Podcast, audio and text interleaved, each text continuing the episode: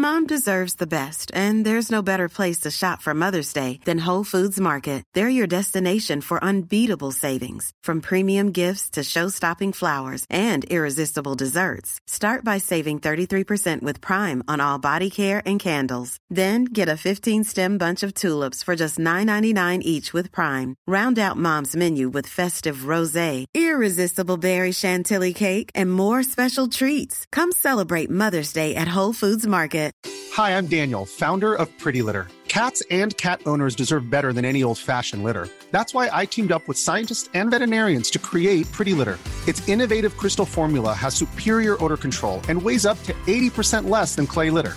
Pretty Litter even monitors health by changing colors to help detect early signs of potential illness. It's the world's smartest kitty litter. Go to prettylitter.com and use code ACAST for 20% off your first order and a free cat toy. Terms and conditions apply. See site for details. Good to be back, gentlemen. I feel like we're a little bit too close here. I, I was just oh, thinking Oh, it's that. I a was thinking about uncomfortable, done, innit? You've invaded my personal space, Chris. have I done something wrong or would you come in or How are we? Yeah, good. Official start of the series now. Come back. yes? What series are we on? 16. I did Is it? I think. Well, I don't know. Yeah, maybe. We're round about that way, innit? Yeah, What was the What was the series where we only did release three episodes or something? Four maybe. Yeah. That was piss poor. That was your fault, Matty. Yeah. I hope everybody's had a, a bloody good summer. Yep. Recharge the batteries. We have. Hope everybody enjoyed the uh, little bonus episode that we released last week. Obviously, not the official start. Today's the official start um, with Tommy Spurr. That was the last, like the last pre-season friendly one at last week. Yeah. Just getting Yeah. your legs going, Yeah. yeah. Warming up. trying to peak. Great analogy. Analogy. analogy. Yeah. I put you down a lot, Chris, but I must say you're looking fantastic. You lost some you timber, don't need haven't to you? tell me. You don't need to tell me. I already know. Tell me stuff look every down the lens. No, but we're uh, we're back. I think we could actually start calling this our jobs. Do you think? I think we're at the point now where we could say we, this is our jobs. I think this week in particular has been like a full time job, hasn't it? You, not? you two must be on more money than me. Why? Calling it a full time job. I'm still, No, I mean I I'm was. still bar working at weekends, mate. Glass collecting in, in fucking beehive. Is your weed right yet? No. You're always pissing your pants, you. Do you know what, right? And people will realise this as they get older. Do you know when you, as you get older, it takes m- much more checking, right? Well, check it then. but I do. We had a, I stood next to John. I had the privilege of standing next to John yesterday for a wee, and he said exactly that. And then it just went quiet for like 15 seconds. He went, "See, 12 seconds. I've shook that bastard." It was still a. The bastard. Unless If if, a Ringo. if I check it anymore, mate, I'm in fucking Shipley territory. I'm having a wank in toilets. Just wear a, some pants, and it catches Yeah, it. underpants. But Just piss I yourself don't, I don't, I don't like underpants. Every time you come out from the toilet, you've got a map of Africa on inside leg. underpants are not. I don't like. Underpants are not comfortable for me. At least you've wore a good colour for. What the the light the, the light? Your laundry Peach. basket must stink like an old people's home. Eh? Your laundry basket must stink Well, like to an be old fair, people's I, I, I've got a, a, a bit of a cleanaholic. So every time, if my, if I do an after dinner on a Friday night and I come home Saturday morning, by the time I've got up, my shirt's washed. Just stand up and let everybody have a look at home. What my cock? Come on, get her out. Yeah, that's poor. Isn't it? Jesus. It's a double drip as well. you know, I'm getting an old man. Yeah. do, you, do you still take to your ironing to a place? Have you still got an iron shop where you take your stuff? Have I dreamt that? No, I used to after. Yeah, I used to. when I used to live on my own. You had somebody iron your clothes for you. Well, I used to just wash them, then just drop them off in big carrier bags. So I've got, I will literally every item of clothing I got were at that place, apart from the one that I was wearing that day and the one for the day after. Right, I've never ironed clothes, mate. Fucking no shit, Sherlock. I just put them in, in wardrobe. No, to be oh, fair- Mr. Tumless does them. The, the the secret to that is I've found since I, I've moved in with me with my missus, it's only put a few items of clothing in the washing machine at a time. I used to just bungle it like it was full. Yeah, she gave me that tip, and I just still I'm ramming it in now. Yeah, 'Cause full. I only do like two a week. Put foot, foot in all. But that's that's a secret, and you put them straight out online. Tops like this, I'll, I'll hang them on the hangers that I've got from the dry cleaners, yeah. uh, and, and hang them like that, and they pretty much don't need ironing. Do you put um what detergent do you put in? Like a fabric softener or? I, did you didn't hear me, did you? She washes my clothes. no idea what to do. Did you miss that? No, I'm, I'm only I do a bit of uh, washing myself. Uh, Finding many service. We give, we're giving holiday tips last week for those Yeah. who were listening, and uh, household Cleaning tips. Yeah, I don't know. I Life don't- changes, I aren't don't- we? I Yeah. don't know what uh, I don't know what detergent it is. season season were back last week as well. Did you see Cristiano? He was still getting clapped. You Was know, he? He's been made a scapegoat, really, hasn't he? 24 goals he got. He did a Van Hooijdonk. I'm not. I'm not coming in. Did he? Yeah. Where does he go? What does he do? What do you do with him? I know. Where do you get his goals from? We've gone from talking about what detergent we put in fucking washing machines to Football, piss, Ten- We're ten piss their pants. Piss pants. enough for the football crap. Cristiano don't, don't piddle his pants. I'll tell you that much. I bet you. I bet if he doesn't do his own shake. washing, he won't do his own he washing won't- he won't shake his own knob. He'll have somebody there. Need a haircut, John. He'll, he'll just stand there counting down 12 seconds. Tensing up as he's doing it. Uh, I want need an haircut. I know. Haircut. I know. We're gonna have one down here, but we uh, well on his travels, but it's been working too hard, haven't we? he said just before we went to sleep, we went, "I'm going to get up early and get my haircut." So we were obviously the next morning. Got like eleven. You not fancy the haircut? Nah, can't be asked. They'll say we're working hard. We're still in bed at eleven o'clock. But to be fair, I'll, I, have done all the driving, and I. Yeah. I'll, I'll have done You five. due? I'll give you that. You were due. I'll have done 500 mile. Yeah. Very random this intro, isn't it? But I like. I like. we hope everybody ones. enjoyed the Tommy Spurr episode. I mean, we could talk about it, but I can't remember because it was about 18 months ago we recorded it. Um, Megson. It was. I don't think Megson's come out of it very good, has he? no. I think t- uh, Tommy said that a few people had donated. Yeah. Thanks everybody for your donations. We'll have done the bike ride by this when this comes you out. will have, yeah. We won't have. Won't we, Chris? yeah. You've gone very quiet on the on the. Again, Yeah. Yeah, but Kev was good, wasn't he? Kevin Lynch. Oh, I mean, Kevin Lynch this week. we, obviously Jeff was the first ref we had on, and I think this is right up there with Jeff's. Yeah. I really do. Very Some- funny. some- I hope he get. I hope it gets as much interaction yeah. as what Jeff's did, because this is fucking brilliant. I think mm. it's brilliant. I've seen him speak. He's Some of, them, fantastic. some of them stories from, from like the 80s, they're a bit eyebrow raising. Yeah. It is game. Well, Matty were, Matty were uh, editing in the back, obviously, as we said. And he just started chuckling to himself, like, what are you laughing at? And he was on about this particular story away at.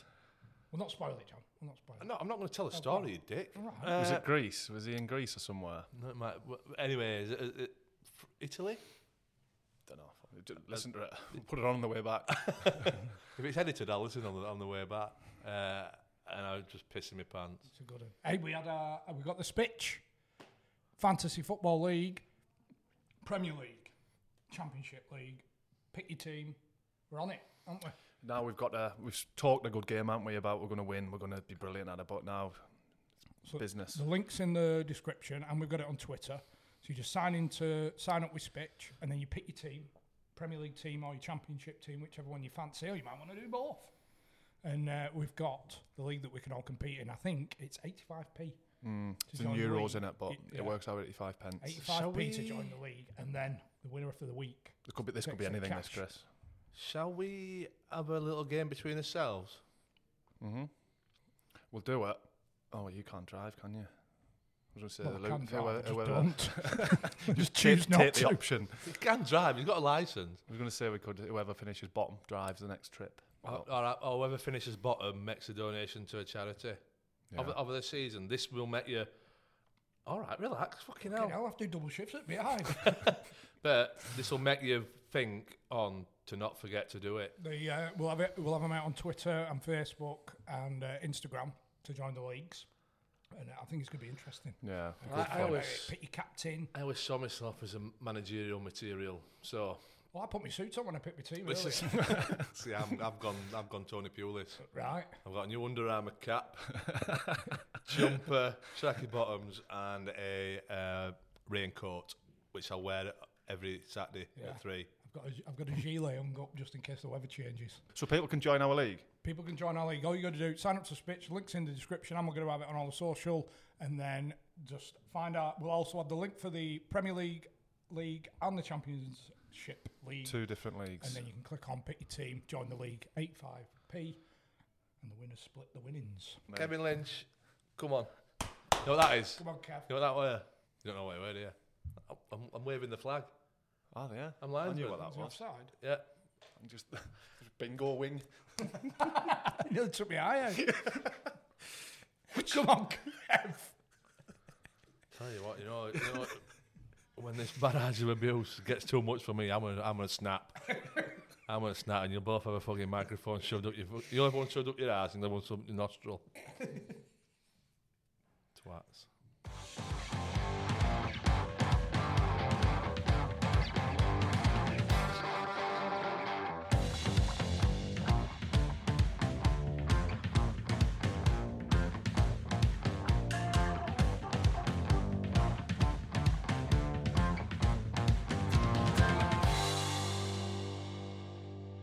Was one, um, I think it was the picture you put up, Chrissy, and you, you've given a decision, probably the wrong decision, but excuse me. I've, st- I've got in early. but it looks like you, are you double jointed? No. Have you seen, No, know which one I'm just, about? I'm just very effeminate when I come to the free. Just naturally, yeah. I think if you go like that, you say, "Come on, then, who's going to fucking have a go at me?" I'll tell you a little st- thing. In the in days when I was learning, being taught to be a referee and coming through the ranks, you were always taught that when you gave a penalty kick, you gave it and then you ran away.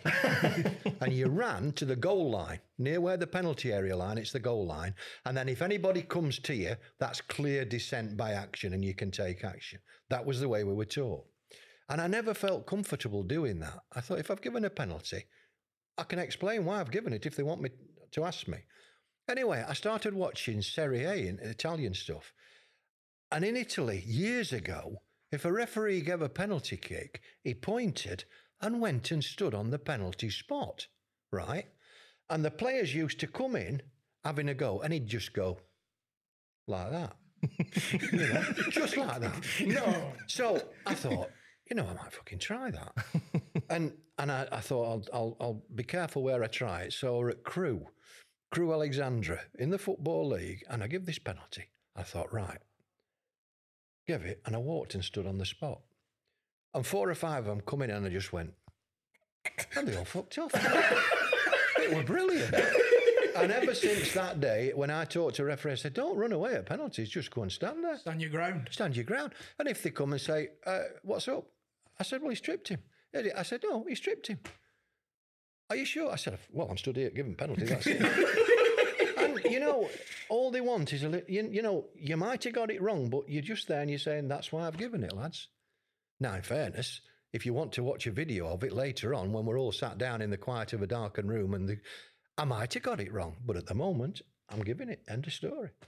And I think if you explain something like that to players, they'll accept it more than just standing there and saying no or running off 30 Yeah. yards, you know. It winds you up anyway. If you see Yeah. somebody running, running off, you're Yeah. like, fuck this, I'm after them. It's like that. Pen- I- I'm off. I think I might have fucked up. yeah. I'm yeah, off. yeah, it's like, you know, you'd give a two players would be challenging near the goal line and they'd go, bub, bub, bub, and the ball would go over the goal line. And you give, and you straight away, corner. And immediately, you know, it's not, it's a goal. it's a fucking goal kick. Why have I done? So it, it's, no, it's a corner. And then someone would come over and say, fucking hell, Lynchy, what's going on? I said, wait for this. Corner comes in, free kick, push on the goalkeeper. and, and that's what you do. And the players are going, oh, fucking hell, wish we had you every week. You know? Little things like that. I know it's not right, but it gets you Yeah. through the game. Would you actually have it in your head thinking, right, I think I've given the wrong decision. I'm going to. I would, John. rectify I would, John, Yeah. in fairness. In that respect, I would. Because if you think, to yourself, fucking hell, everybody knows I've got that wrong. I was clearly wrong. I think, you know, nobody sees you do anything different. You just go, free kick. Nobody says a dicky bird. But at the end of the day, because look, you don't want, if that then goes in and it's a goal, what's going on here? You know, it's just horrendous.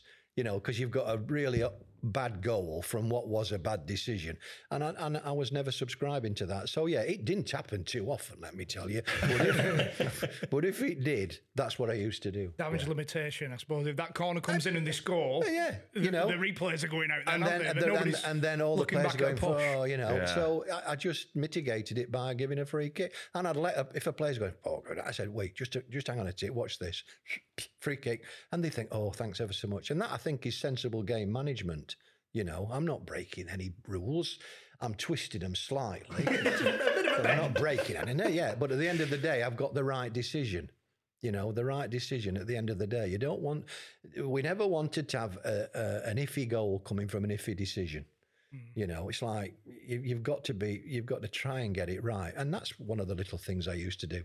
I think I said on Jeff's, I've been on the bench where I've seen the fourth official basically tell the ref that he got it wrong. It was like a deep free kick that was getting pumped into the box, and exactly the same thing happened.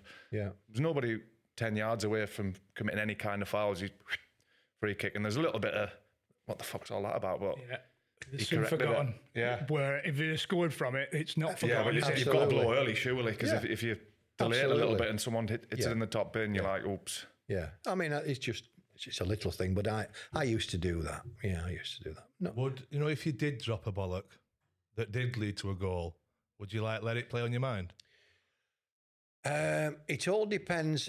If I've if I've clearly dropped a bollock, then I've got an issue. If I've clearly dropped one and I realise it before the play resumes, I've got an issue.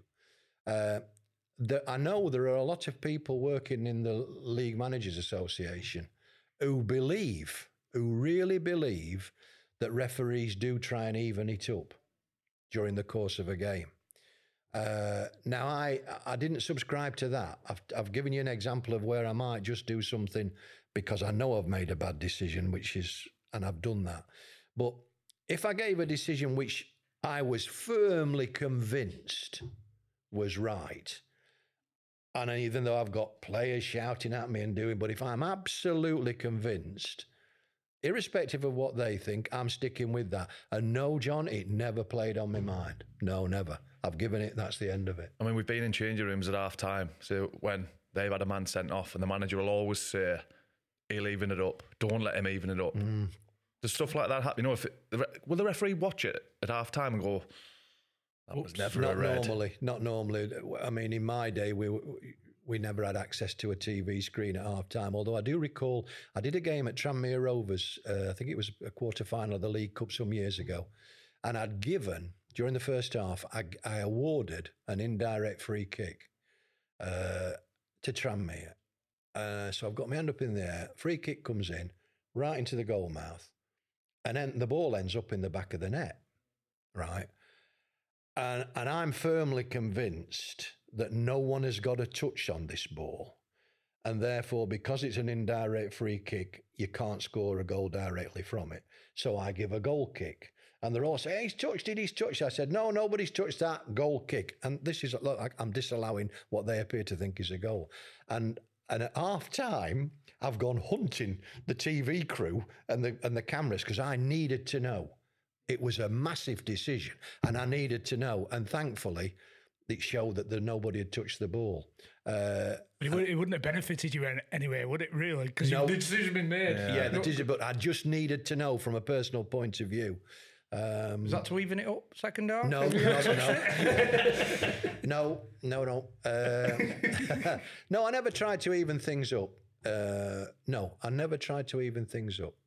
Um, I think you've got to take it warts and all. Uh, and I always remember uh, Sir Alex Ferguson. We had a chat. I, I used to get on well with Sir Alex because the first time I met him, I was I was on the touchline running the line. And he could be quite vociferous from the box. And he come out rasping at me over something I'd offside I'd not given a given. Give me a mouthful. So I give him a mouthful back. Uh, and he come up to me at the end of the game. He said, uh, "Got to tell you, son, that's the way to handle me when I get stroppy." He said, "You." fucking-" I said, "Oh, that's okay, no problem." Uh, but so we, we we'd always got on well. And he once said to me, he said, "He said, Kev, you know, no matter what technology you bring in and how you mark the referees and do this, let me tell you this: at the end of the season, the best team will be at the top of the league, and the worst team will be at the bottom." So he says, over a season, all them decisions really even themselves out because that's the top, that's the bottom, irrespective if you've had a penalty or you've not. Mm. He said, so I'm. He says I'm quite philosophic about it because he says I know at the end of the season, whether we've had bad decisions or good, we'll be where we deserve to be as a team. It's quite interesting. I've always thought that. I Yeah. over the course of the season, Balance itself out. but it, it, it's the decisions towards the end of the Oh, season yeah. when there's a penalty given that costs you Yeah, yeah. you draw or you win. Yeah. Yeah. that's in the forefront of your mind, Yeah. not the one in September. Yeah, yeah. When you got a dodgy one away at Oh, there was Wrexham. there are some uh, there, there's some big games towards the end of the season. I know in, I was uh, halfway through my career on the league, and on the Easter Monday I get uh, Crystal Palace Leicester City, and funnily enough, I'd done Leicester City Crystal Palace earlier in the season, so and it's back end, and they're both going for promotion. They're both going for the top slot of the championship. Uh, and this game is tough. They, both. Dave Bassett's in charge of uh, Crystal Palace. Uh, Martin O'Neill's in charge of Leicester City, and and it was a hell of a tough game. Uh, and Leicester City won it one 0 and it was a penalty that I'd given the, given the game, so they won away from a one 0 And after the game, Bassett's going mental like Dave could.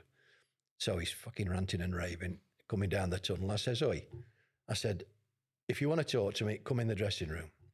So he says, Right, I fucking will. Oh no. So, no, right. I don't think he'd turn me up on So it. stood outside the dressing room, always at Crystal Palace, was a copper. He was on duty on that. So Bassett's come in and I says to this copper, just come in and witness what's going on with you. Bassett said, What the fuck's he doing in here? I said, Well, I've invited him in, Dave, because you might say something you regret, which might provoke me to say something I might regret. And the police officer will have a record of everything just in case we end up in court. And Bassett says, "Oh fuck this, Lynchy," and just walked out. He didn't say a word to me. You know? So um, we we get changed and what have you. So bearing in mind that I've travelled travelled down by train, knock on door and it's this copper from the tunnel. He says, uh, "It's a bit lively outside, Kev. I'll uh, I'll escort you to your car." I said, "You'll do well. It's at fucking Leeds railway station. it's a long way to walk." He says, "You're joking?" I said, "I've come down by train." Oh, he says, uh, "Hang on." I said, I'm not. I said, well, what? You, he says, I'm walking back to the, the railway station, getting the. train. oh, so I'm not happy about that. Hang on, he says, give me five minutes. So he comes back five minutes later. I'm all ready to move. And he says, come with me. So I go outside. Police car, flashing blue lights, boot open. in the kit goes in the back seat. 14 minutes from Selhurst Park to platform four at King's Cross Station. 14 minutes. Blue lights, the fucking job lot. Drop me off. Thanks a lot, sir. Right. Just the job. Way to travel that. I'll do that again. Was that? Um, did you get a lot of abuse away from football? Would you get many, you know, fans spotting you out in the streets? Yeah, and- yeah, you, you, you did from time to time. I refereed Fulham against Blackpool at Craven Cottage the day before the Football League final at Wembley, which was on a Sunday. Now, I've always been a closet Sheffield Wednesday fan. And the following day, Wednesday, we're playing Arsenal. It must have been 93, probably, when Wednesday we were playing Arsenal at, at Wembley in the League Cup final the following day. So I've gone down, I've got this game in London, stopping overnight, going to the game on the, on the Sunday. Uh, so the game on the Saturday at, at Craven Cottage got a bit lively. I think I'm, I, I, I, I sent one off from each side. I know it ended up 1 1, but I sent one off from each side. It was a tetchy game. Uh, and on the Sunday morning, I'm with my family, wife and kids, uh, and we're having a potter around Covent Garden before we go out to Wembley for the final. And uh, just walking around, I was with my lad. My wife had split off with my daughter, with my lad, and we're just like, and I heard this voice say, fucking hell, it's Lynchy. and I looked up, and there was a group of Blackpool fans, must have been 10, 12 of them up, and they've clocked me. And they're obviously remembering what's happened yesterday. Uh, you fucking imbecile, what sort of. And I said, and so I went, Oi, whoa, whoa, whoa, don't shout at me from up there, come down. Because they're up. So they come down, and I said, Right, let's have a chat. And within 15 minutes, I was being invited up for Blackpool for my holidays, Yeah, anything I wanted, just by talking it through. Um, so occasionally you got confronted like that. I once went took my lad to, to watch Yorkshire play at Headingley, uh, and they were playing Lancashire. And as we were coming out, there were some Burnley fans who clocked me. Now I was hated in Burnley. I seriously was. Um, Burnley is the only football club that I ever reported for racial abuse from the terraces. Uh, they played Blackpool a night match, and there was also they were throwing bananas onto the pitch because Blackpool uh, Blackpool had some black players. I mean, it was horrendous. what, what kind of it, what dates are we talking about here? Just Uh, we're talking mid to late nineties. right. Uh, I think Chris Waddle might have been the manager at the time because he had a spell at Burnley as manager. But they were the only, and I never enjoyed refereeing at Burnley. It was one of those. When I say to people, look, when it's uh, when it's uh, twenty five to eight in the evening in this country, in Burnley, it's still nineteen thirty five. um, because it's like going back into a time warp. And, and I never enjoyed refereeing there. And consequently, I, I, when I look back on my career, I don't think I ever refereed particularly well. Players, I'm sure, have grounds where they think, "Oh, I'm, look, well, I'm looking forward. I always have a good game there." Referees are the same.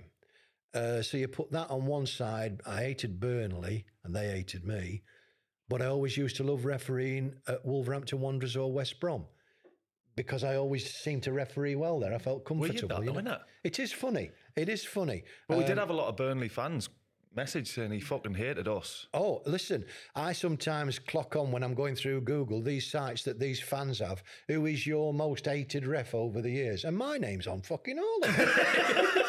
Which is a bit hard. But, um, but oh, it's amazing what they tell. We had, we used to have so and so, and then there was Kevin Lynch.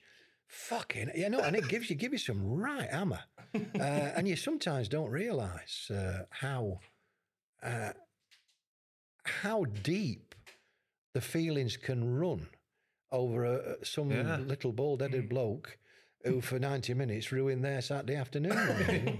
you know, And would you? Would, is it Walter Trafford Ducks back? yeah, had to Never be. take it home with you. Had to be. Look, if you don't want to be in the kitchen when it gets bloody warm, come out. Yeah. Um, I I was always conscious of the impact it had on my kids because you know they go to school on a Monday and somebody who's into football said, "Fuck you know, what was your dad doing yesterday?" You know, and uh, um, and uh, funnily enough, um, in my last season, just before about to retire, Football League got in touch with me because I had a good relationship with the Football League most of the time. And they said, um, We've had the Daily Express on, either the Daily Express or the Daily Mail, one of the two. And they want to do an interview. I said, Oh, all right. No, he said, Not with you, with your wife. I said, Why? They said they want to get the wife's view on being married to a referee. So I said to Jan, "Do you fancy doing this?" And she did. She did that. She did it, and uh, uh, she did a really good article about how it affected her because she hated coming with me, and you can count. I could count on one hand the number of times she actually went with me to, to watch. You know, and because, because uh, she wanted to blend into the background. Uh, sometimes, I mean, again, mentioning Tranmere, took her to Tranmere one day when I'm refereeing. Seats in the director's box, right? She got. Uh, of course, directors know who's sitting over there. She got absolutely hammered by directors about me, which is bang out of order. Uh, and uh, but she gave a really good article, revealed things that I want. You know, But say was that it, it was eye opening to, to me. read? Eye opening to me. Yeah, because she's saying like, you know, you're you're these these fans, these spectators are out there hurling abuse and language at my. She says, "This is the fella I love. This is my husband. You're doing this to, you know." Uh, very interesting. And just to balance that, again in my last season, a fan from Burnley wrote a letter to the Football League about me. And, he, and the letter said something like Football League. Dear sir, um, I understand that referee Kevin Lynch is retiring at the end of the season. And uh, I'd just like to say that over the years, I've watched him many times at uh, Turf Moor, and I've always been impressed by the way he conducted himself and his refereeing. Uh, so uh, I wish him all the best in his, his retirement. And the league passed that letter on to me, and I, repu- I reproduced that in my in my book as well. Really, if you if you take up refereeing, uh, and I did when I was fifteen, uh, you don't do it f- for the plaudits. You know, you do it because and people say, "Oh, you must have loved football." I fucking love football. Some of the football I had to referee was shite. um, I loved the art of refereeing because I saw good refereeing as contributing to a good game of football. My target when I first started as a 15 year old lad was to get to be a Football League linesman because that I thought I could achieve. I never said to myself, You're going to be a Football League referee. Never. And even when I got to the line, I got to the line in 1985. And I got and I thought, This is me now. Bump, cracked it. I'm happy here now till I'm 48 or so I'll be on the line. And then you suddenly start lining games and you're looking at the referee and you're thinking, I could fucking do this. Probably a touch better than he's doing it. And so and so your your objectives and your goals change slightly. And suddenly that then becomes, oh, I can do this.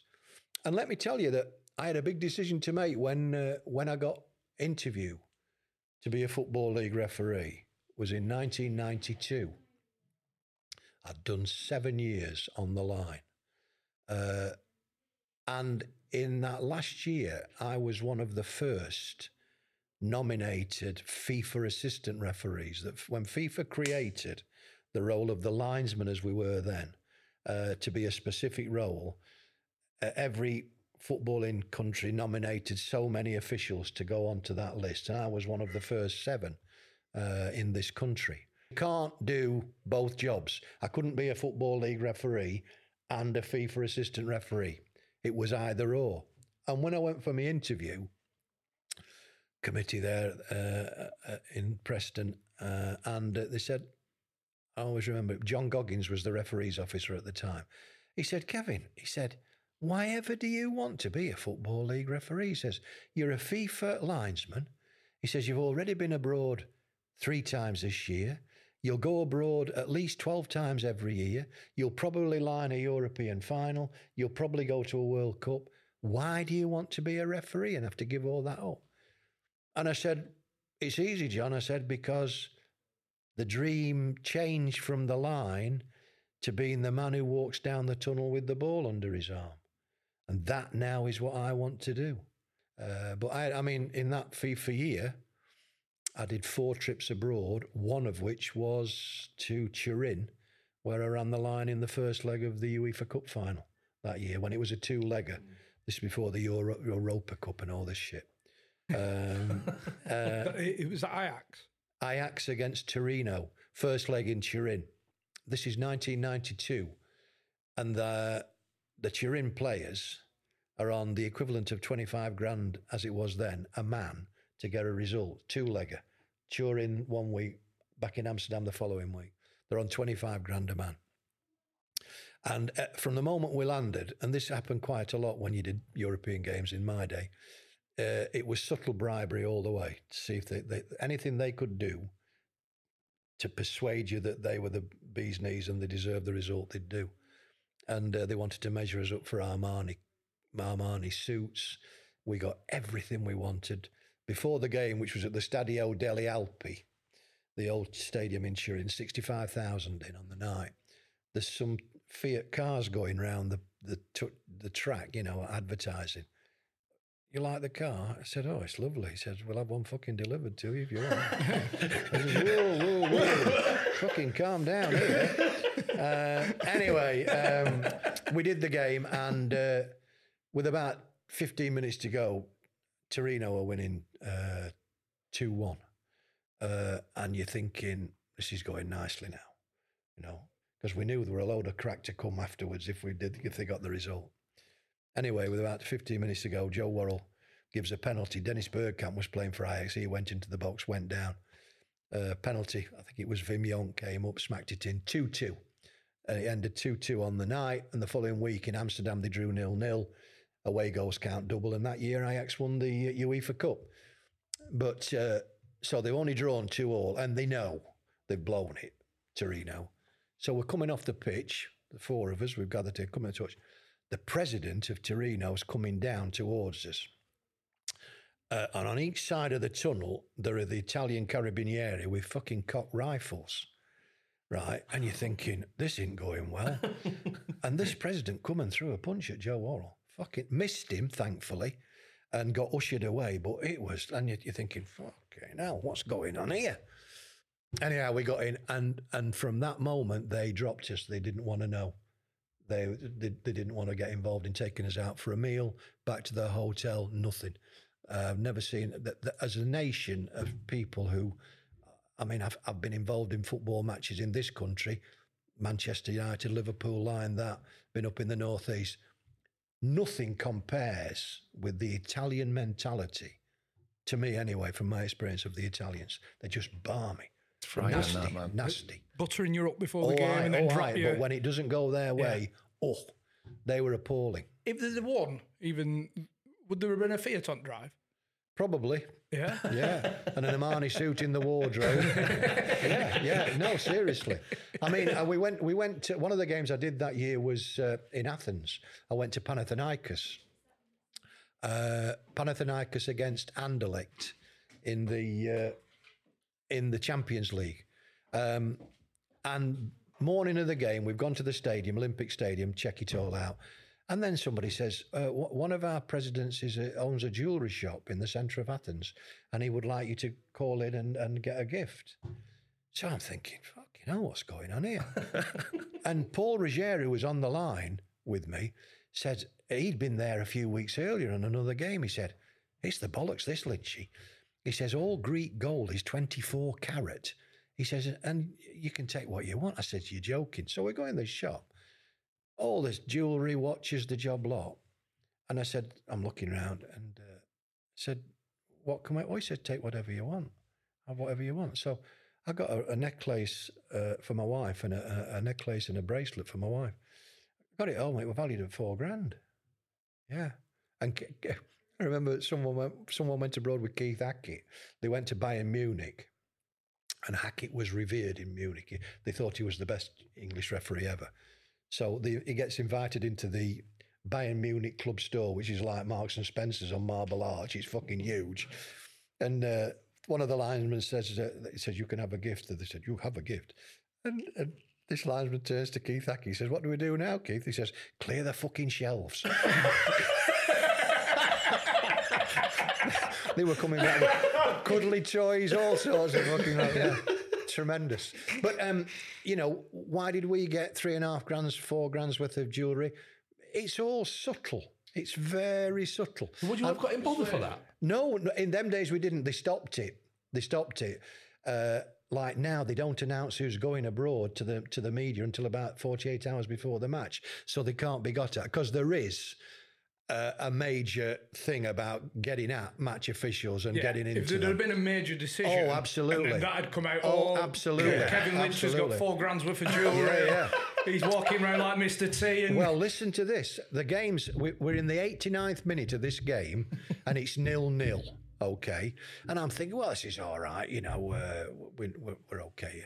And Panathinaikos score in the last minute, and I'm thinking, fucking yes, get in, you beauty. and all these flares come down. There's a lot of mist and what have you. And out of this red mist from these flares, in the far side of the pitch, I can see Paul Rejer with his fucking flag in the air giving offside. and I'm thinking, you twat, what are you doing? So, like a fucking hell. So, I'm right next to the Panathinaikos bench. And they've gone fucking mental because they've seen the winning goal get chalked off. So I thought, in fairness, I went across to them. I said, Look, lads, fuck all to do with me. Don't start checking it out on me. And I'm thinking, you know, I'm thinking, fucking hell, the goal will have gone from the room. Um, yeah. Uh, but there we are. These things, things happen. Happy days. from, from their perspective, even though it's not direct, that's kind of like pushing a bribe onto you, really, aren't they? Is it subtle? It's not subtle, it's not it? that subtle, not it was all, it was all, all, wi- all wherever you went. They've changed it now. You can't accept gifts, but this was becoming the regular thing. And uh, and I mean, I mentioned chatting before we started. This fella David Elleray, the ex-international referee. Elleray used to hate me because I used to judge foreign trips on the quality of the gifts we got. It was simple as that. You- I went to Monaco. That my first trip was Monaco. Can you believe it? Fucking Lynchy going to Monaco. And I mean, I mean, I'm, my original profession was I'm a French teacher, so I speak French, and this is like a dream come true going to Monaco. Uh, and I mean, they were lavish as well. With, I mean, we had a each of the four officials had a suite of rooms in the Mirabeau Corner Hotel, right on the Grand Prix circuit, overlooking a suite of rooms. we went into the Monte Carlo Country Club for lunch. There the game. We were in the casino. It was just unbelievable. And you were walking around, and uh, they'd say, "If you see anything you fancy, just let us know." And you know, honestly, it was unbelievable. Hey, I'm Ryan Reynolds. At Mint Mobile, we like to do the opposite of what Big Wireless does. They charge you a lot, we charge you a little. So naturally, when they announced they'd be raising their prices due to inflation, we decided to deflate our prices due to not hating you. That's right. We're cutting the price of Mint Unlimited from $30 a month to just $15 a month. Give it a try at mintmobile.com slash switch. $45 upfront for three months plus taxes and fees. Promo rate for new customers for limited time. Unlimited more than 40 gigabytes per month. Slows. Full terms at mintmobile.com. When you Can we, can we just go back to uh, the cricket match? Yes. at, at Headingley. Yeah. Yeah. I know uh, it were Burnley fans and I just fucked off, John. I won't get to, I won't trying to talk to them. Let me tell you. Ben, get the car. Oh, let's get going quick. Yeah, no. No, there comes a time where you don't try talking. No. No. you just know when to run and you know when to know when to, as, as Norman say, know when to hold them and know when to fold them. and I folded them for sure. Yeah. So when it when it came to making that decision to to go for the refereeing Yeah. side, and what level did you then start refereeing? I at? came in refereeing on the Football League. Uh, it- 1992 coincided with the start of the Premier League as well. That's when I got on the middle. So they'd got a group of referees who were going to go on to the Premier League. Those were the well established referees. Uh, and then I went on uh, refereeing in Division Two, Division One, and what is You now the to work your way up then from Uh, that point. yeah, work your way up. Yeah, You yeah. like dropped back down to the bottom the bottom run. You do basically, yeah, and and I think that's fair enough. Uh, I mean, I st- I started my first league game was Chesterfield against Barnet, uh, and then they gradually ease you up, and I'm I'm delighted really that in the last few years of my career, I did the bulk of my games in the Championship. I'd, I'd earned the right to referee the bulk of my games in the old First Division or Championship, however you want to call it. So, uh, so, but you work your way up, and I think that's only fair. It's like when you get on the line, you don't they don't throw you in at Liverpool for your first game. Uh, My first game on the line on the football league was at Doncaster Rovers, Doncaster Rovers against Blackpool. Uh, so you, you gradually build up, and then you get to to where you are. In terms of financially as well, would you have been in a better position doing what you were doing on the line than going to the bottom of the He ladder? could sell his gold and his wine couldn't he, when he got yeah, yeah. I'd have had an Aladdin's cave. well, Chris, don't forget, I'm going back into the time when referees weren't full time contracted out to the to the league. So Right, yeah. we You're were still- we were. Ah, I- I, was well. I was working with a bank. I was with. Uh, I was with a major bank, which was good because they allowed me the time off that I needed to to, to do what I needed to do.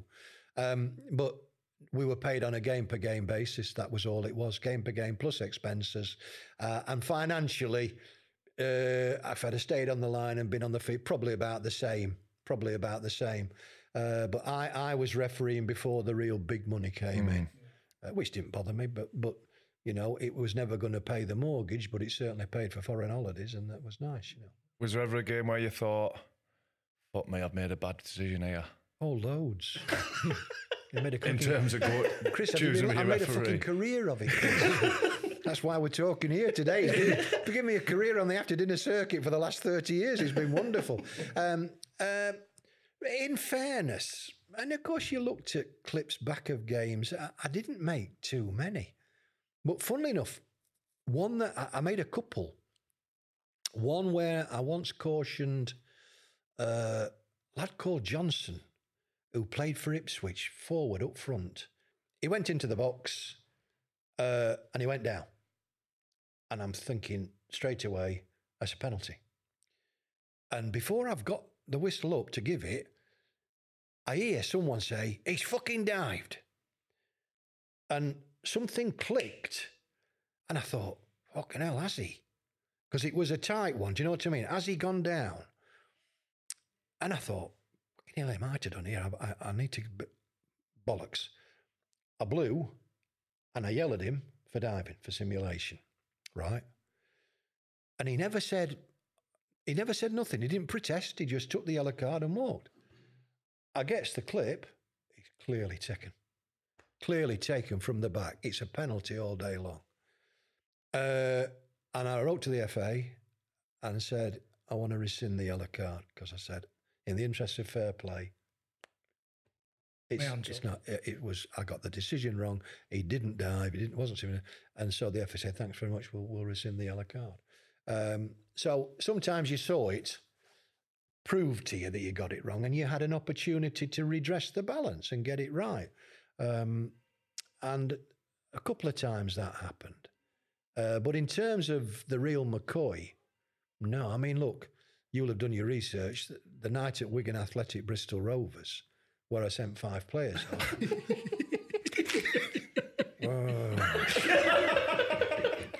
Deary me. I mean, that was a bad night at the office. But if ever I was going to dis, if ever John, I was going to dissect a game and say, "Oh, I got that wrong." Oh, fucking hell, I got that wrong. And you know, from whatever clips were available, I looked at it, and I looked at it around a table with people who knew, and I didn't get anything wrong that night. They were all valid. They were off, all valid sendings off. Yeah, yeah. Uh, but of course, I was one sending sending off away in that game from being the first referee who had to abandon, Abandon a, a game game. because one team had been reduced to six players. Because I've, I've I've got I've got Bristol Rovers down to seven. Which, in fairness, made it a lot easier to referee because when you've only got seven, you can handle them a lot better than you can 11. But I've got Bristol Rovers down to seven and Wigan down to 10. So if I send one more off from Bristol Rovers, we're all going home early. Uh, and uh, not only I knew that, but the players from Bristol Rovers knew that as well. And the player manager was Ian Holloway. Uh, and he he's chirping him here. What the fucking hell are you doing? What the fucking hell are you doing? I said, Well, have, have a try at controlling your players, Ian, and we might get through this till full time. What was the score? Sorry, at this Uh, point. the end, of, I think the score ended up Wigan three, uh, Bristol Rovers nil. Because I mean, like you know, seven against ten. And what's the rule there if if it's called off to Wigan get the, the No, points? there's no no. The game is abandoned, and then it's for the powers that be to decide. But generally speaking, if it was abandoned with about 25 minutes to go, they'd have to replay the game. Right. But the players from Bristol Rovers knew that if I sent one more off, we'd all go home early. So they started to provoke me to send one more off. Uh, oh yeah, there were tackles going in, they were gobbing off at me, and I'm thinking, fuck it, I'm not going to become the first referee. Fuck it, am I? Don't want that on my CV. I'm not having that on my CV. Exactly. So uh, for the last 20 minutes, I let them kick seven buckets of shit out of me, and call me a twat and all sorts. And I just get on with it. And we finished the game. Well, I mean, you, you, you, you, you people, you've played. Let me tell you now, a team that kicks off at quarter to eight on a Tuesday evening, playing a formation of 4 2 4, and at 10 past nine that same evening, they're playing 4 2 none. ain't very clever. Uh, I mean, that was spectacular to get five players sent off. now, in, now, in fairness, that's not the most number I've sent up in one game, believe it or not. I once sent six players off in a Northern Premier League game. This is semi pro between Witton Albion and Worksop. I had six off that day. That day I managed to even it. There were three off from each side. uh, but uh, yeah, so uh, I mean, I, funnily enough, I was more than conscious that at the level that you're operating at, it's not so much sport, it's the entertainment industry. You send one player off in a game, you're likely to distort the events and the results that that game would have had with 11 on. Now, if you start going two, three, four, and five being sent off, it's chaotic. Uh, and I, I, funnily enough, I was so aware. But, but, you're there to do a job. And if a player just doesn't want to behave, what alternative does a referee have? I don't believe you have any. You're there to do the job. Um, and the and the competitions and the powers might be might not like the fact that you do the job, but you've got to do the job. And all right, I've I didn't I don't think I ever sent anybody off at the highest level for for mouthing at me because I could handle that. It was generally speaking second yellow cards for tackles or something that was violent. That's what I did. Where in, in my eyes as a referee, my hands were tied behind my back. You've just punched him. Whatever anybody says, that's a punch, you're going. End of story. And just so that that happened quite a lot in one game were just one of those things, you know. Do you know this? Was it the Norwich Palace game? Norwich Palace, yeah. Is that is that a case of I don't know if I'm having a shit or a shave here? There's Well- punches thrown everywhere. I don't know who I'm. Yeah, you're, you're absolutely right, Chris. I mean, that's the first. Funnily enough, that that that caused us. Well, it didn't cause us, but we changed our approach to handling a certain refer, a- certain situation on the field of play.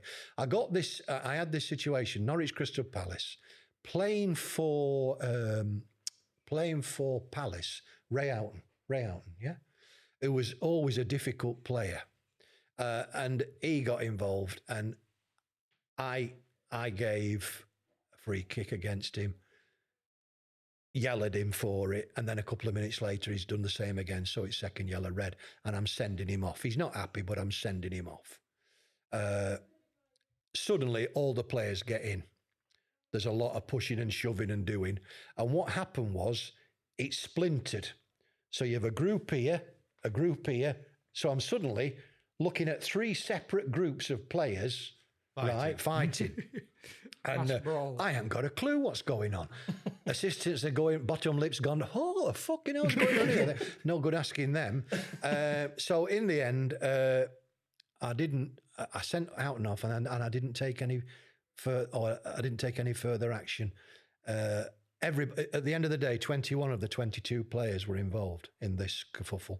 The only player who didn't get involved uh, was Bryan Gunn, the Norwich goalkeeper, and I should have carded him for cowardice. in front of- but, uh, but, I, didn't. And we, and uh, I, we always, when I see Bryan nowadays, we always have a laugh about that. But, but that made us, as a group of referees, look at how we handle that situation. The best way was to get both the assistants involved fairly quickly and observe. Just stand and observe. And then when it all stops, because eventually they stop fanning about and get on the feet and want to play football again, then you look and you talk and you say, yeah, we'll yellow him. Yeah, he's going, he's def- yeah. And you do it like that. So, and it changed our technique as, as referees uh, in that respect. But that, that's what came out of that Norwich Crystal Palace game. But yeah, 21 man brawl. Yeah. Happy days. Did you actually half enjoy it? Think, fucking hell, was, go on. Well, Go on. Give him a- I, I don't like him. Go on, fucking chin him, I'll let you off. Yeah, well, I, I understand that Ray Houghton has been on on. He does a lot on Talk Sport, and he's he's he's dying to get me in a room with him and have a conversation about this because he swears to blind swears blind he never committed the foul that got him sent off, uh, which is interesting. But of course, going you're going back to mid nineteen nineties. More difficult to get the videos and the clips from that era. It's just prior to everything going global, if you like, with TV coverage. But um, no, I mean, look, if if ever I had to take disciplinary action, I I always used to analyse every single yellow card and every single red card, and I used to analyse it with this question: Could I have prevented that yellow card by having a word with that player just before? Should I have sensed that he was getting frustrated? All these things. So, uh, in fact, although I can be quite glib and and and humorous about what I do, I was a very serious student of refereeing and the techniques you used. I was very, very keen on, on body language, as I've talked about with the penalty. Body language to me was important. And you may recall the manager of the Welsh national team many, many years ago, and he died fairly recently, Mike Smith. Mike Smith well managed the national football team of Wales a few years ago. Uh, and during my working life, I came to know him in a, a particular project. And he taught me a technique which we passed down and is used even today. And I brought it in. So if you're the player and I'm the referee and I want to talk to you and you're 20 yards away from me and I want to speak to you, what we used to do in the bygone days would I go, nine, here. And you, I know you wouldn't like it because it's demeaning, right? But I, that's the way we used to do it. Number nine, here. And Mike Smith says, I've watched that technique, Kev. He says, think about this. Think about the three points of a triangle. So, John, you're point one, I'm point two, and point three is an imaginary point on this triangle somewhere over there. Says, Why don't you go, number nine, can we have a word? And walk towards that third point on the triangle. And he You're said, both You're coming both together, right, yeah. yeah. And you're walking, you're not coming straight, you're walking there. And I thought, well, I'll have a do at this. Well, it's a brilliant technique. Works every time. Because sometimes you might get a player who says, I'm not coming. You want to speak to me, come to me. You get that? Oh, hey. Very rarely did I, but I was I was once on the line where that happened. Willie Donachie, do you remember Willie Donachie playing for Oldham Athletic? Joe Royle, the manager. They're playing at Sheffield United. Ken Baker from Rugby's the referee, and he'd been refereeing for years. Everybody knew Ken Baker. So Donachie's starting to put it about a bit.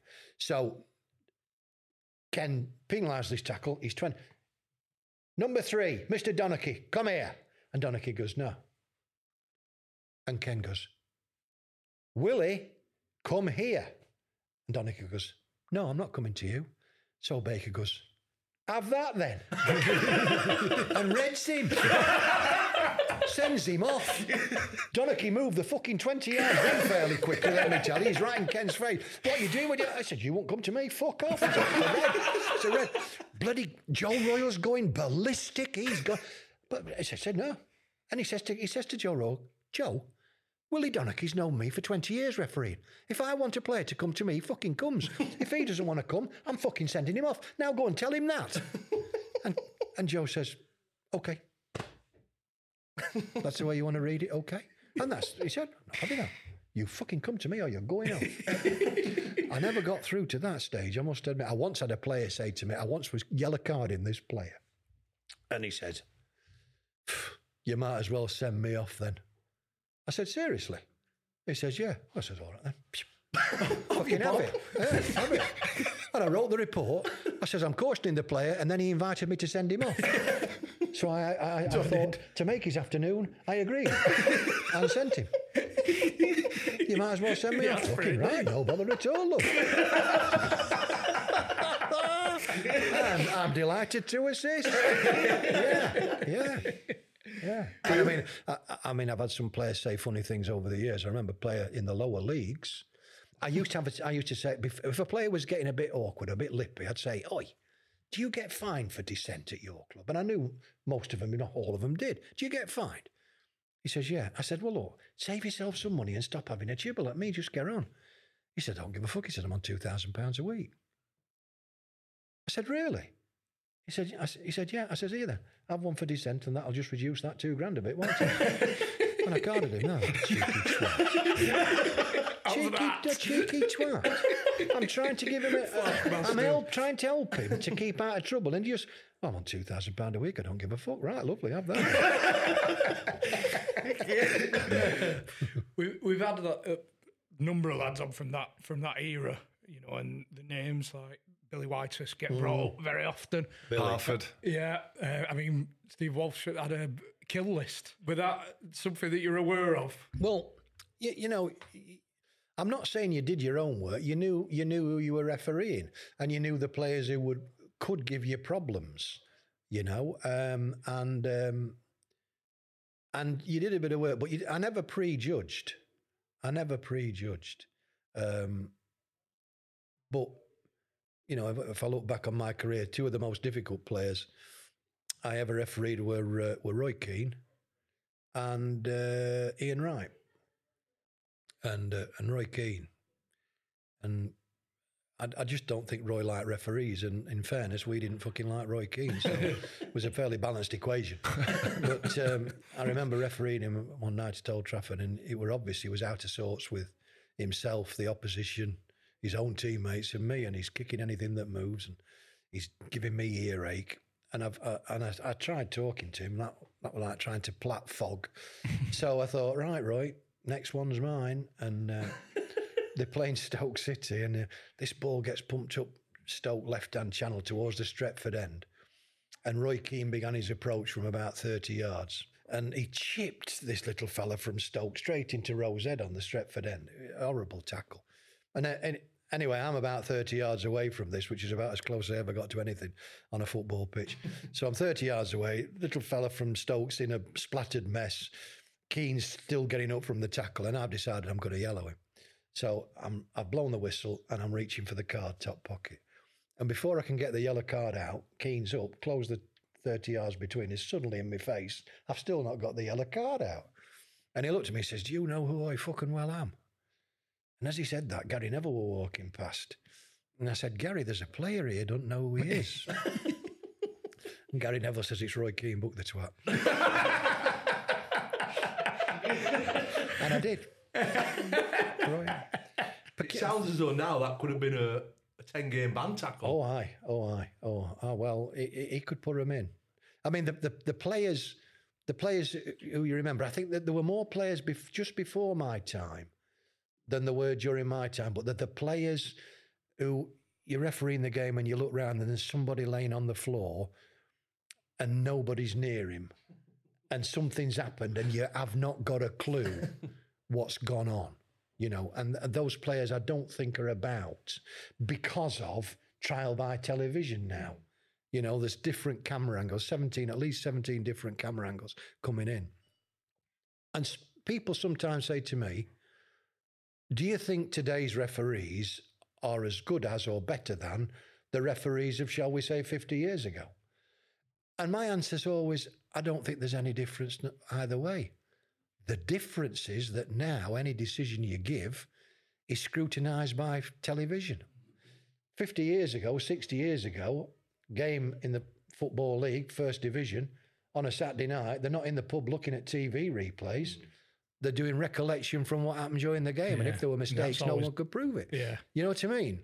So um, I don't think there's any difference at all. The game's fast, of course, it's fast. Fitness needs to be to be topped up, uh, but you know, at the end of the day, the referee, there's something in the referees, the laws of the game, which has been there since they were originally written. And it says this it is the duty of the referee to control the game.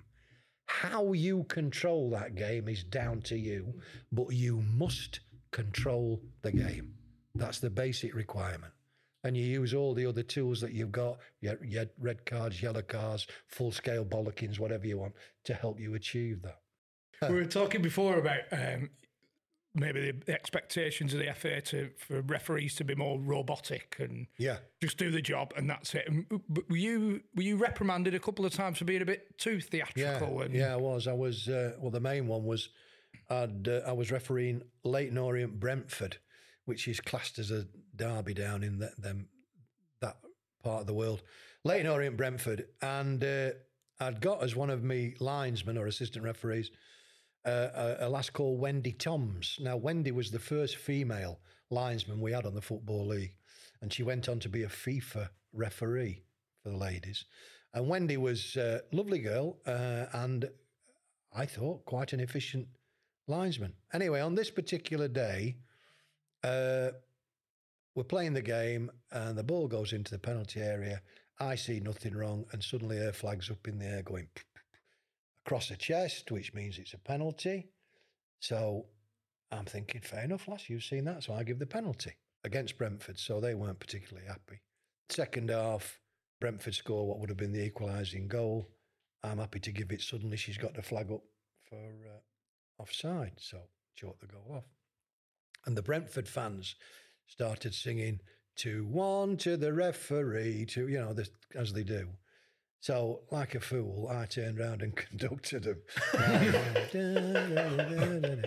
anyway, uh, we got through the game. The one, I was accused of causing a riot. Uh, well, I mean, there were only 15 chairs thrown on, which I didn't consider a riot. But uh, anyway, uh, the chairman of Brentford was a name you'll remember, Ron Noades. Do you remember Ron? Yeah.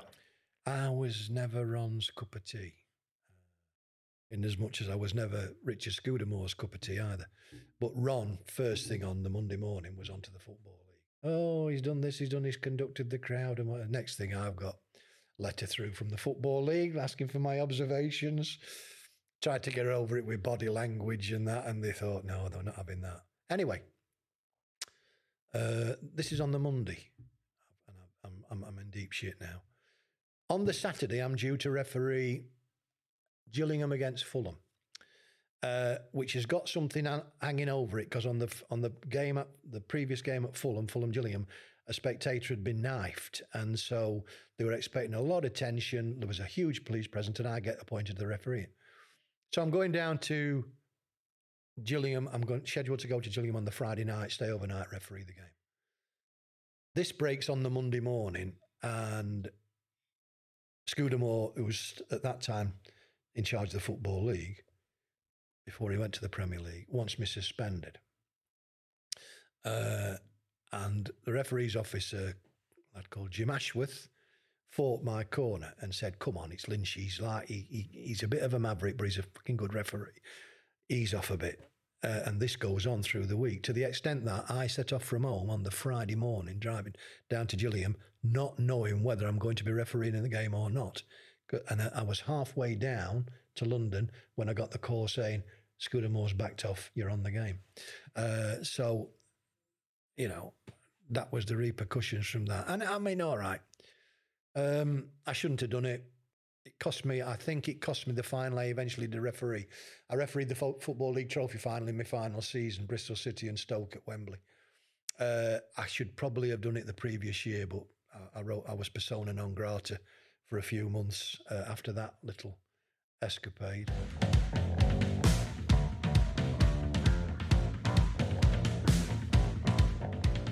Quick break breaking Referee's whistle. for a quick break breaking play for a, a message from our favourite VPN service. As always, NordVPN. now you've got a relative Real story. life story. Yeah, Real well, I, I signed up. I signed up to VPN, NordVPN, um, and our Oscar's been watching a series. We got to series three.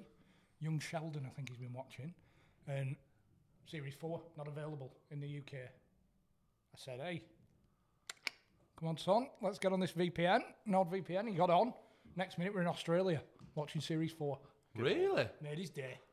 Made his day. So if you don't, It's worth doing. if you don't know what the, what the VPN service is, you can bounce your location all over the world, and like we mentioned, you can get your your Netflix subscriptions cheaper if you're in different countries. You can get cheaper flights if you say you're in different countries. There's all kinds of um, advantages When we to, say it to every week, appearing we? elsewhere.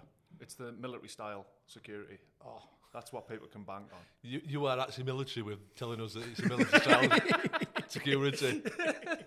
Yeah, because you can It it is, protects all your your passwords, your bank details, anything that you don't want getting out into the public domain by those sneaky little hackers that Especially are in out this there. day and age. little black book. Yeah.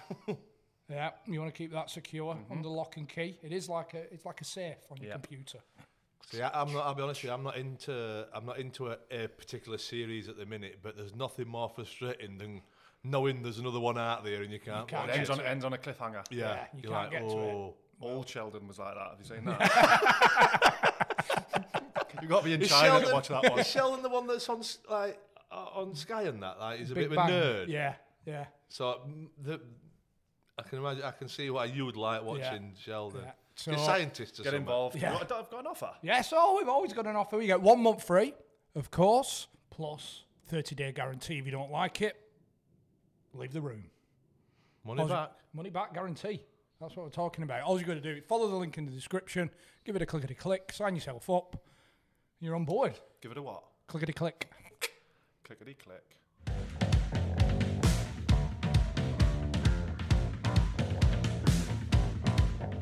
Would you like to referee now? Now, Yeah. if I could have some casters put in the bottom of my feet and just glide round like that, no, my days are gone. But I mean, if if you could take your younger self with the VAR and everything else that's around, would you? Bloody hell, I'd like to run the line because they're told to keep the flag down. That's can't easy, up, can you? No. if you think it's offside, keep it down. VAR will intervene. Bloody hell, it's easy money. We're on a grand a game. Bloody hell, how you could do that? yeah, I mean, I'm a, gr- I'm, a- I am a supporter of VAR in terms of I want, I want the referees and the assistant referees to have every possible available help to make sure that we get the big decisions right. Who gives a toss about a little throwing that way or that way? Or big decisions, and then generally speaking, big decisions are the one that decide whether a goal or is scored or not. Get them right, and that's that's important. I think we ought to rewrite the offside law because I don't think anybody knows what offside No. is at the moment, and I think we ought to get back to giving offside where give the advantage to the attacking player, not the defending player. So maybe see day, daylight between the two. But there, I, I understand it. They're, they're just going to make more sophisticated software so that the body, you know, if your nose is if your nose is offside, you're offside. I'd be fucked. You've been Kev. offside every week. oh, you'd be, I'd be absolutely fucked. You'd get a yellow card for persistent misconduct.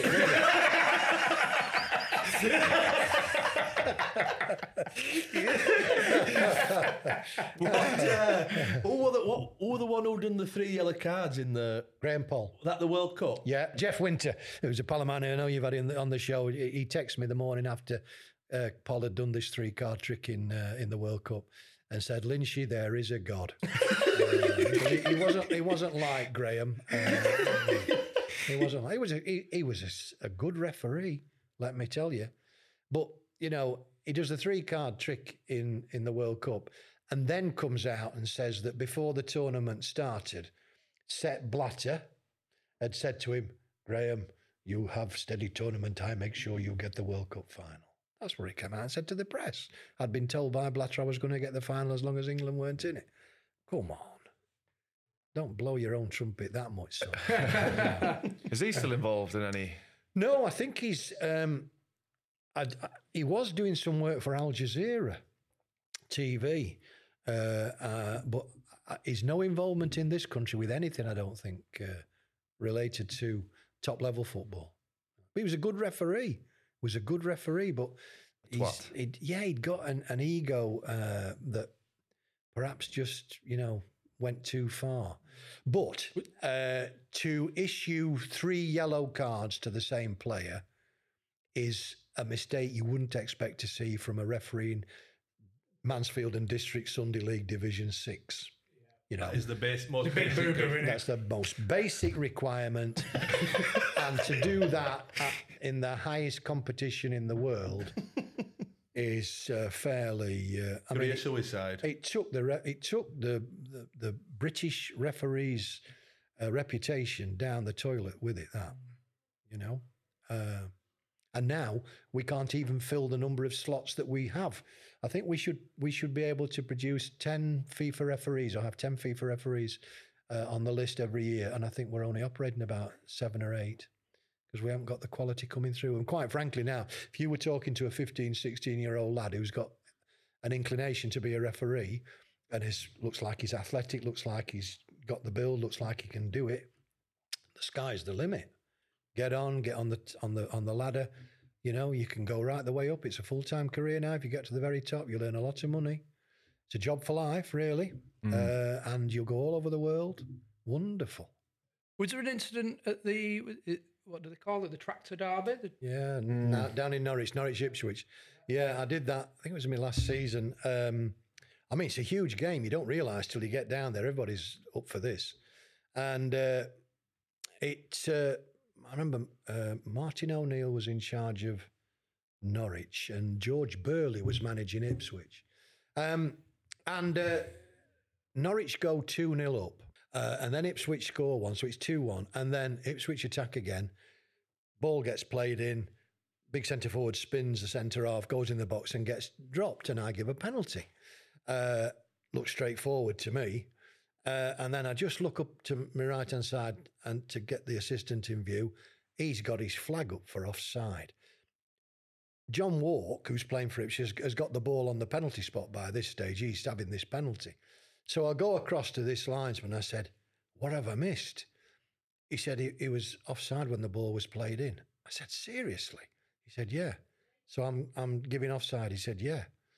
So what can you do? I go across, hand up, point the other way, says offside. So by this stage, there's bricks coming down on the lines because he's like really popular uh, with the Ipswich fans, and um, I have to overturn the decision, uh, and the game finishes two one. Um, now, you know, again, in those days, you couldn't get, although the game was going out live on Anglia TV, there weren't cameras all around the place. You couldn't get an angle that showed that this player was offside. And we've got both managers in afterwards and we're talking it through. And you know, you would never have convinced George Burley that this was offside. Not in a million years. He had no argument with the the fact that you know the player Martin O'Neill said, "Well, if it's not offside, Kev, it's certainly a penalty because he spun him and he's down." I said, "Yeah, but he's, it's offside." So That's so- easy after though. Oh, That's absolutely. easy Oh, after for hindsight, Martin yeah, O'Neill. yeah. Um, so we had to just turn it over, and and, and I, they're huge decisions to give. You know, that would have brought two all back up onto it, and uh, honours are even. And I'll, I'll tell you how important it, it is in that part of the world. On the this was uh, game was played on a Sunday. On the following night, the Monday night, on their equivalent down there of Look North up here, right, the six half past six local news, the programme came from the penalty area at Carrow Road. they came live from the penalty area at Carrow where I'd given the decision. You're thinking, what's going on here? And they went, it was the main focal point of the night on the news. Um, so, you know, sometimes you go into areas and think, bloody, I didn't realise that was so important to them. But it's a big game. The East Anglia Derby is a big game. Yeah, yeah. Did any, uh, did any managers speak to you about other referees? Uh, very rarely. It was never a point of conversation, never a topic of conversation. You know, I mean, there's some there's some games I'd go to. I'd never, I'd never. The only time I'd see the manager was when they brought the team sheets in to exchange them before the game. And quite often, some managers didn't do that. They'd send in the second in command or or someone uh, to uh, to do that. Uh, I always remember being on the line at Forest Arsenal at the City Ground when Brian was the manager, Clough was the manager, and uh, Arsene Wenger was the manager at Arsenal, and uh, the two captains brought the team sheets in. Uh, Stuart uh, Pearce was the captain for Forest. Tony Adams was the captain for uh, for Arsenal. So about forty five minutes before kickoff, so they knock on the door and in they come, uh, and uh, Tony Adams has got the full Arsenal blazer tie, club tie, the job lot. Smart as something out of Burton's shop window. Stuart Pearce is wearing just a jockstrap. That's all he's got on. A jockstrap. Which, you know, really, and uh, Is that the one with the, just a thing up the back? yeah, So basically, it's a bit like a thong, isn't it? like a thong, yeah. Athletic support, so it's a jockstrap. so the referee suddenly let this fluster him. and he says, he said to Tony Adams, having a dig at Pearce, he says to Tony Adams, My word, Tony, you do look smart, you know. And Adams just looked at the referee as if he was a piece of dirt and he said, You are dealing with the Arsenal Football Club, you know, today, referee. Well, that just killed it, you know. Team sheets exchanged and gone. Uh, but that, you know, you, you, sometimes you could see a referee make a rod for his own back by just one little, what was meant to be a compliment, suddenly bounced back on him, you know. But uh, Brian was, uh, I mean, I only ever experienced Brian Clough on the line, although I, I did once referee Forest Reserves and had a bit of a set two with him. But on the line, I mean, when I was near the dugouts, he was just brilliant.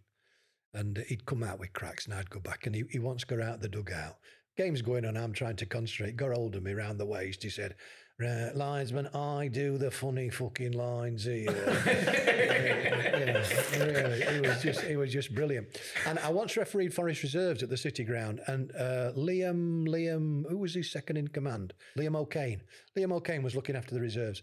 And during the first half, at the Trent end, before it was a big stand, it was just a shed. Forest goalkeeper's defending that end, and he gets a bang. And he, Liam O'Kane's doing all, all job, comes on trainer. And he said, uh, Kev, can I just stay behind the goal here and watch him just in case he has reaction, in case he's got concussed? I said, yeah, no problem. So he got on with the game. And I'm conscious then that Liam O'Kane, he stood behind the, on the Trent end and he suddenly, I hear him coaching, you know, play out, hey, do this, do that. do that. So I stopped the game. I said, Liam, if you're going to coach, you need to go back into the technical area. Off he goes. This is in the first half. Comes to half time, got in the dressing room, and then suddenly you can hear all the bloody apprentices scattering up the corridor. Obviously, it's coming Brian Clough. Knock on the door. Opened it. Sorry. Knock. went, that, went well, didn't it? Uh, knock on the door and opened it, and he's there in the blue tracksuit bottoms, green top. And he said, uh, "Referee," I said, "Yes, Mister Clough." he said, I pay my coaches to coach.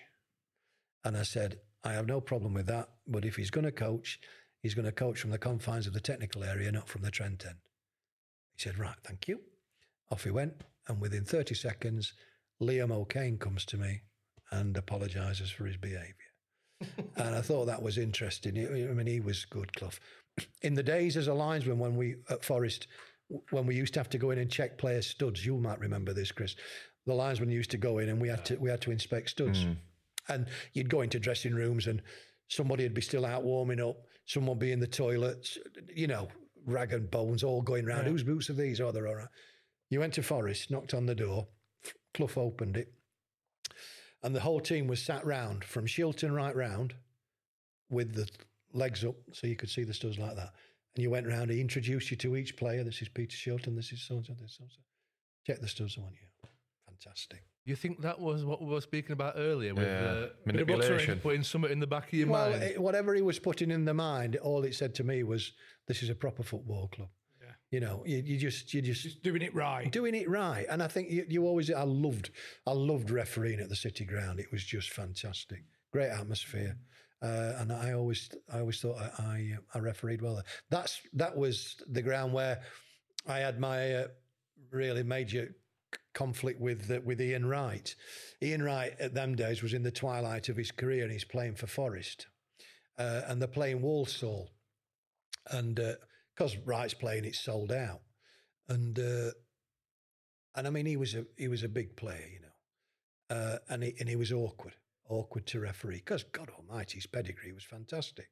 Mouthy. Huh? Mouthy. Oh yeah.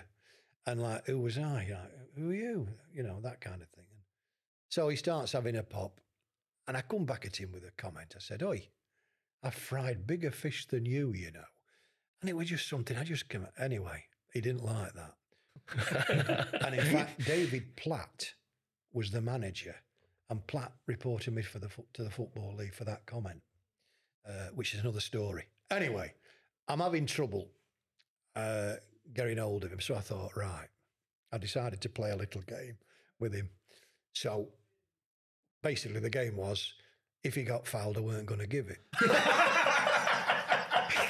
so uh, he gets clattered by a Walsall centre half, ends on his on his arse, and I've gone play on, and he's looked at me, and I've run away. And five minutes later, fullback's had a dig at him, It's the deck, play on, and he looks at me again, and third time, another one goes in, play on. He said, "What the fucking hell are you doing?"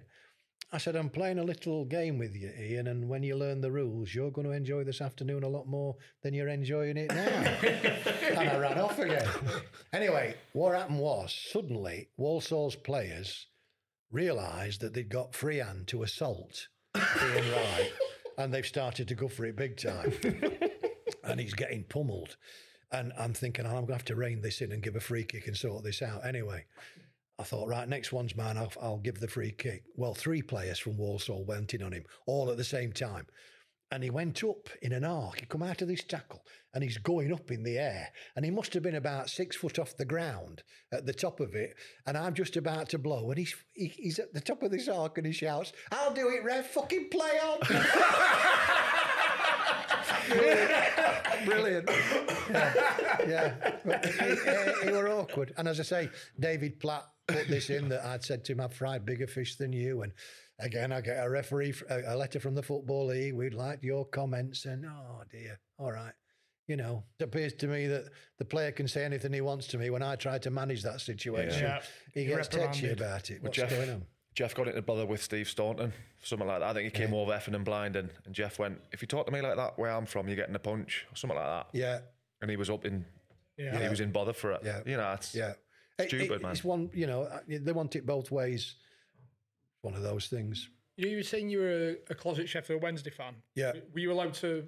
Yeah, I did you should have have, to I, I should have declared. I should have declared. no, no, Shoulda, woulda, I should have done. Um, no, but see, my view always, and this this really was down to the integrity of the referee. When I refereed a team, it was one team playing in blue and one team playing in red. I didn't give a toss who they were. So I never declared. If there, if there was a club I was going to declare, it would have been Sheffield Wednesday. I actually lived uh, just outside Lincoln uh, and yet went back to referee at Lincoln City. They appointed me to referee, and it never bothered me going back to Lincoln. And I'd lived just outside of Lincoln, you know. It never bothered me at all. And the funny thing was, my lad's a Wednesday fan. I've got half the family who are Wednesday fans. Every time I officiated, either on the line or refereed them, they lost. Every time. There used to be hell on. You need to do better. Fucking hell, Dad, what's going on? he said, why don't you get a penalty? I said, if they get in the fucking penalty area, I can give a penalty. they never did. But, uh, no, I, I never declared it. And, and it, no. But I think that's down to the integrity. That, that, Yeah. that calls into question the referee's integrity. Yeah, Don't matter, yeah. you know. You know, You're always confident that yeah, you're going to be completely impartial. Absolutely or- impartial. Yeah, yeah. Why not? Why not? There's another one here. Ipswich have featured again. Ipswich Millwall. Was that my last game? No, no, it was Ipswich Wolves. handkerchief. Yeah. Now this uh, this story came back to me f- a few weeks ago, Chris, because again looking through and I saw this. Someone had put this story in, and it was the linesman on the day, and he's put this story in some kind of Twitter account that we're doing the last game of the season, and you know at a last game of the season there's going to be a pitch invasion, so you're always trying to make sure that if you give the final whistle, the linesman on the far side of the pitch has got a chance to get across before he's engulfed. So I and I did it on many occasions. I said last game, I said just before I'm going to blow the final whistle, I'll get my handkerchief out and either go on or, or just do that, so you know that the final whistle's not far away. And that's what I used to do. Um, and and we I did it at uh, Port Vale, evidently at Port Vale when I was refereeing on the last home game of the season, they had an unwritten rule which was that they allowed the crowd to come on the pitch, no bother. I said, that's all right. And the fella says, yeah. He said, but when we say come on, what happens is they come on before the final whistle. And you'll look out and you'll see the pitch suddenly getting fucking smaller because they're coming on. And I'm thinking, this is a bit. And he says, right. Now he says, listen, I need the match ball to present to the sponsors after the game. So I need you to get the, the ball off. So I said, well, okay then. Uh, and there's going to be a picture. He said, yeah. I said, okay, if I get the ball back to you, I want some drinks in the dressing room afterwards, like a few beers and look after us. Yeah, deal, he says. So I've done signal to linesman on far side thinking I haven't got a fucking clue how you're going to come. but handkerchiefs out and all this bollocks. So, right. So, and honestly, with five minutes to play, five minutes, you can't see the, the touch lines. They're coming in at four sides of the ground. The whole, the crowd is making a human perimeter. Linesmen are coming in with them there. We're playing a really tight pitch. So, like, went up to Netta, gets handkerchief out, don't have that, blows the final whistle and run like fuck towards the tunnel. Now at Port Vale, it's a big wide area to go into, and I've gone for it, ball under the arm, right, boom, boom, boom, and about 20 yards from the tunnel area, and there's crowds coming, I'm going through people as well. I'm fucking running and my legs aren't going anywhere because this huge bloke has picked me up and he's trying to get the match ball from under my arm. And I'm trying to fight him off. And, and eventually I get rid of him like and get up the tunnel. I thought, yes, got the match ball, right? Got the drinks in. Get in the dressing room, one linesman's in, near side. I said, where's Bob? I said, I ain't got a fucking clue. This is the linesman on far side of the pitch. I'm thinking, well, fucking hell, we're going to have to find. Where is he? Five minutes later, Bob walks in. I said, where the fuck have you been? He said, the only way I could get over, he says, I had to go out the stand on far side. I've walked around the car park to get back in, he says. Unbelievable. Unbelievable. Yeah, yeah.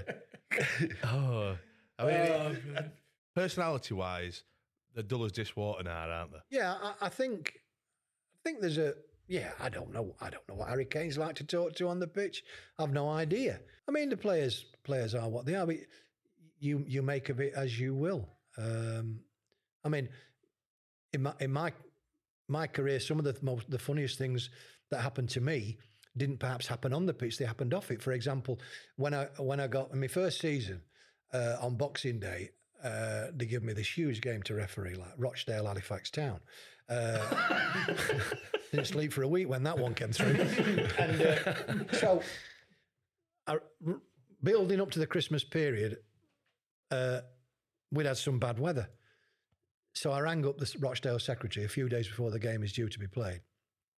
And I said, uh, everything all right for Boxing Day? Oh, he says, listen, this is the game that pays all our bills, he says, for the rest of the season. We're sold out. Was that your responsibility to phone the club, or did they... I, I would always do that just to make sure. right? Yeah. But that wasn't part of your remit. No, no, but if I thought there might be an issue, I always rang. Uh, and he said, We've sold out, sold all the corporates. We've even got hot air ballooning over the pitch to protect it. Oh, I says, Brilliant. I'll three o'clock kick off then Boxing Day. I'll see you about midday. So, half past nine on Boxing Day morning, secretary rings me and he says, Look, I think the pitch is okay, but the chairman's rolled in and he says he's not happy and he won't open the gates until you say we're definitely playing.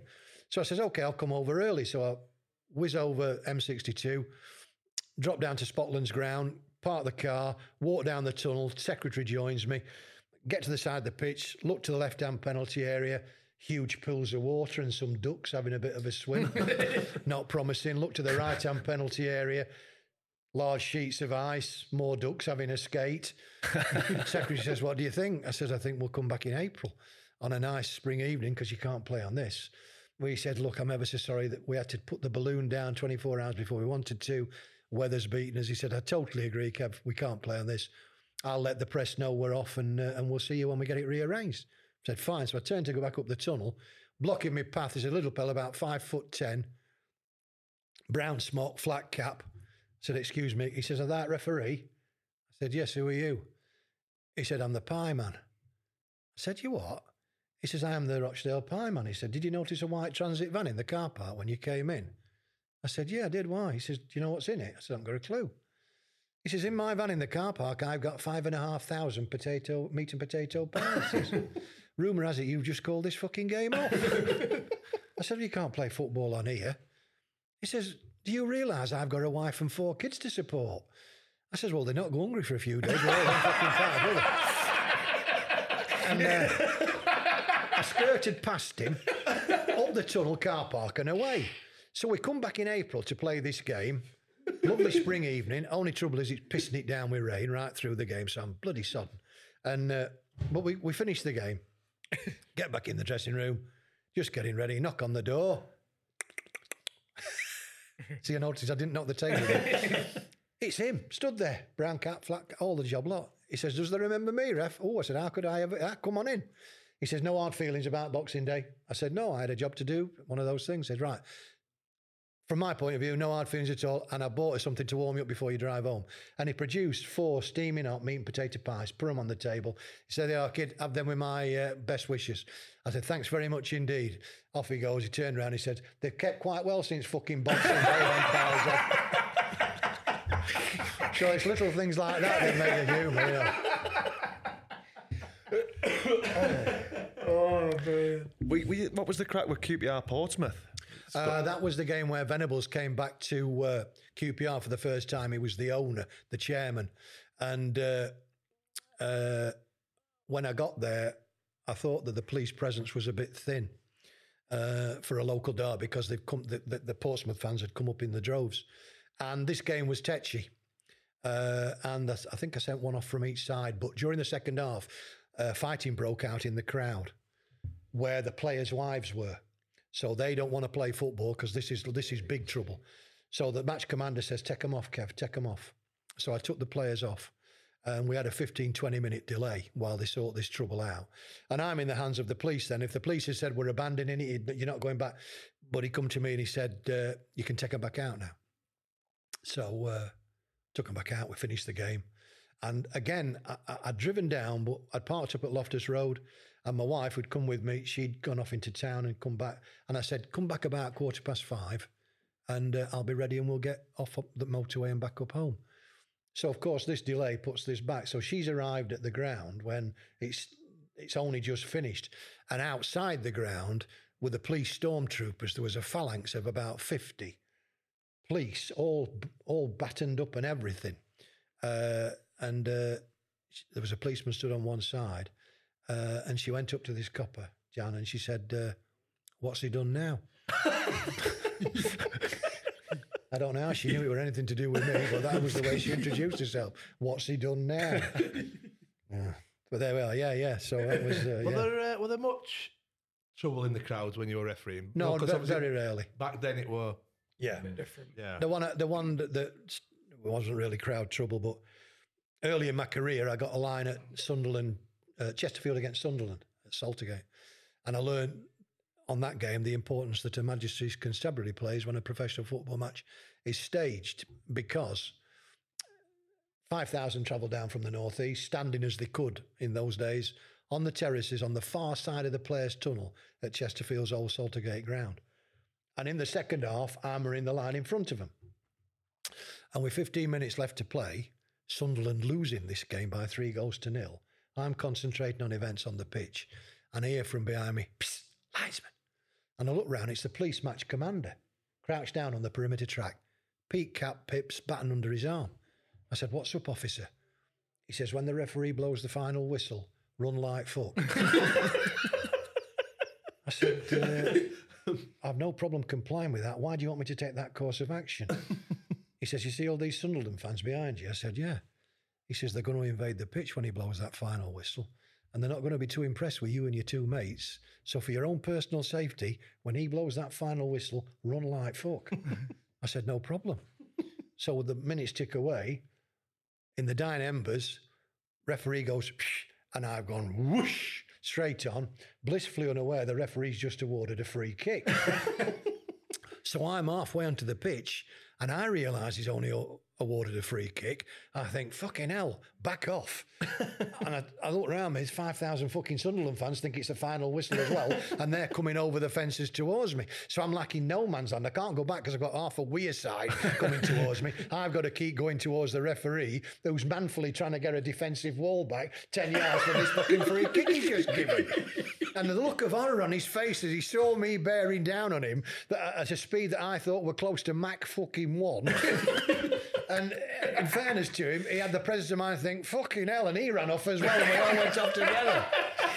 And he said afterwards, he said, I've never had a pitch invasion led by one of my linesmen before this. You know, yeah. Oh, brilliant. we've, uh, we've not done this one for a while, but um, with all your experience of the game, all the characters you've met, Yeah. you could have a Sunday afternoon in the golf club five characters, should we say, that you've you've encountered and been around in the game. In the game of football. Yeah. Who's invited to the party? Uh, Sir Bobby. Sir Bobby, because I, I, I was involved with him as a manager at Newcastle when I was on the line, and he was just a delight. Uh, and the stories were like fantastic. So I'd have Sir Bobby. Uh, I'd have another Knight of the Realm, Sir Alex. Uh, I'd have Brian, uh, Brian Clough. That'd be three. Two more. Um, and, uh, Nobody from the refereeing world. I was just going into that area then. The best referee I ever lined to was George Courtney from the Northeast. He was wonderful. Charisma, aura about him. So I'd have George down. George is still alive. Um, and then I'd have to pick a player. And of all the players who I had the privilege of refereeing, the one who impressed me more than anybody else was Glenn Hoddle. Glenn Hoddle was wonderful. And I think I'd have Glenn. That could be quite an interesting lunch. There'd be a few battling for the mic, Hey, wouldn't there there? would, wouldn't there? That it'd be an interesting lunch. That one would be. yeah. And who Well, would be that- the five who you would despise sat in golf club with? Well, Roy, because you never know with Roy Keane what you're going to get. I've seen Roy in the lounge at, uh, in the lounge at Blackburn Rovers at half time, and I've been chatting to him. He's been quite sensible, and a seven or eight year old lad's come up for his autograph, and he said no. Why? What you doing, Roy? That's daft. So Roy's awkward. Ian Wright can't get. And, uh, Jan says he's lovely on TV, ain't he? I said, "You want to see him on a football pitch?" That's so clever. So them two would, would not be great. Dennis Smith, the former Sel- uh, Stoke. City. Oh, we've not had that story, but that he he really he was awkward. He was he, he ended up at Lancaster Gate that in the good old days on a personal hearing where I'd given me evidence, he'd given his, and uh, the fellow who was chairing the commission said. We're going to let you have a 15 minute head start on Mr. Smith before we let him go. oh, thanks very much for that, boys. Brilliant. Yeah.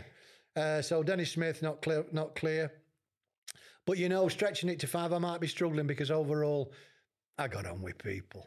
I got on with people, and it's so nice now to go back on days when we do, and you see people who you dealt with and you got on with, and they're still around, and it's nice banter. Enjoyed that. Thank you very Really much for enjoyed coming that. on. Smashing. Thank you. I think Bye. Jeff done a great job at uh, showing people that referees have got personality. Yeah, you've added to it, I think. Added to it immensely. Thank you very much indeed. That's Yeah, very thank kind you of for coming I've on. enjoyed it. It's been a great pleasure.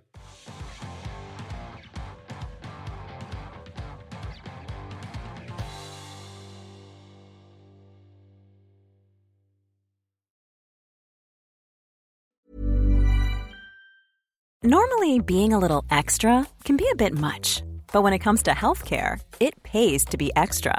And United Healthcare makes it easy with Health Protector Guard fixed indemnity insurance plans. Underwritten by Golden Rule Insurance Company, they supplement your primary plan, helping you manage out of pocket costs without the usual requirements and restrictions like deductibles and enrollment periods. So when it comes to covering your medical bills, you can feel good about being a little extra. Visit uh1.com to find the Health Protector Guard plan for you. Even when we're on a budget, we still deserve nice things. Quince is a place to scoop up stunning high-end goods for 50 to 80% less than similar brands. They have buttery soft cashmere sweaters starting at $50, luxurious Italian leather bags, and so much more. Plus, Quince only works with factories that use safe, ethical, and responsible manufacturing. Get the high-end goods you'll love without the high price tag with Quince. Go to quince.com slash style for free shipping and 365-day returns. Okay, I have two new obsessions that I need to share with you. Impress No Glue Press On Manis and Impress Press On Falsies Lashes. Trust me, these are getting ready game changers. Both require no glue, so there is no damage to your natural nails and lashes, no mess, and no annoying dry times. Just one step and you're done. Boom. Instant glam. Visit impressbeauty.com slash presson and use code PRESSON25 at checkout for 25% off Impress Manicure and Press On Falsies.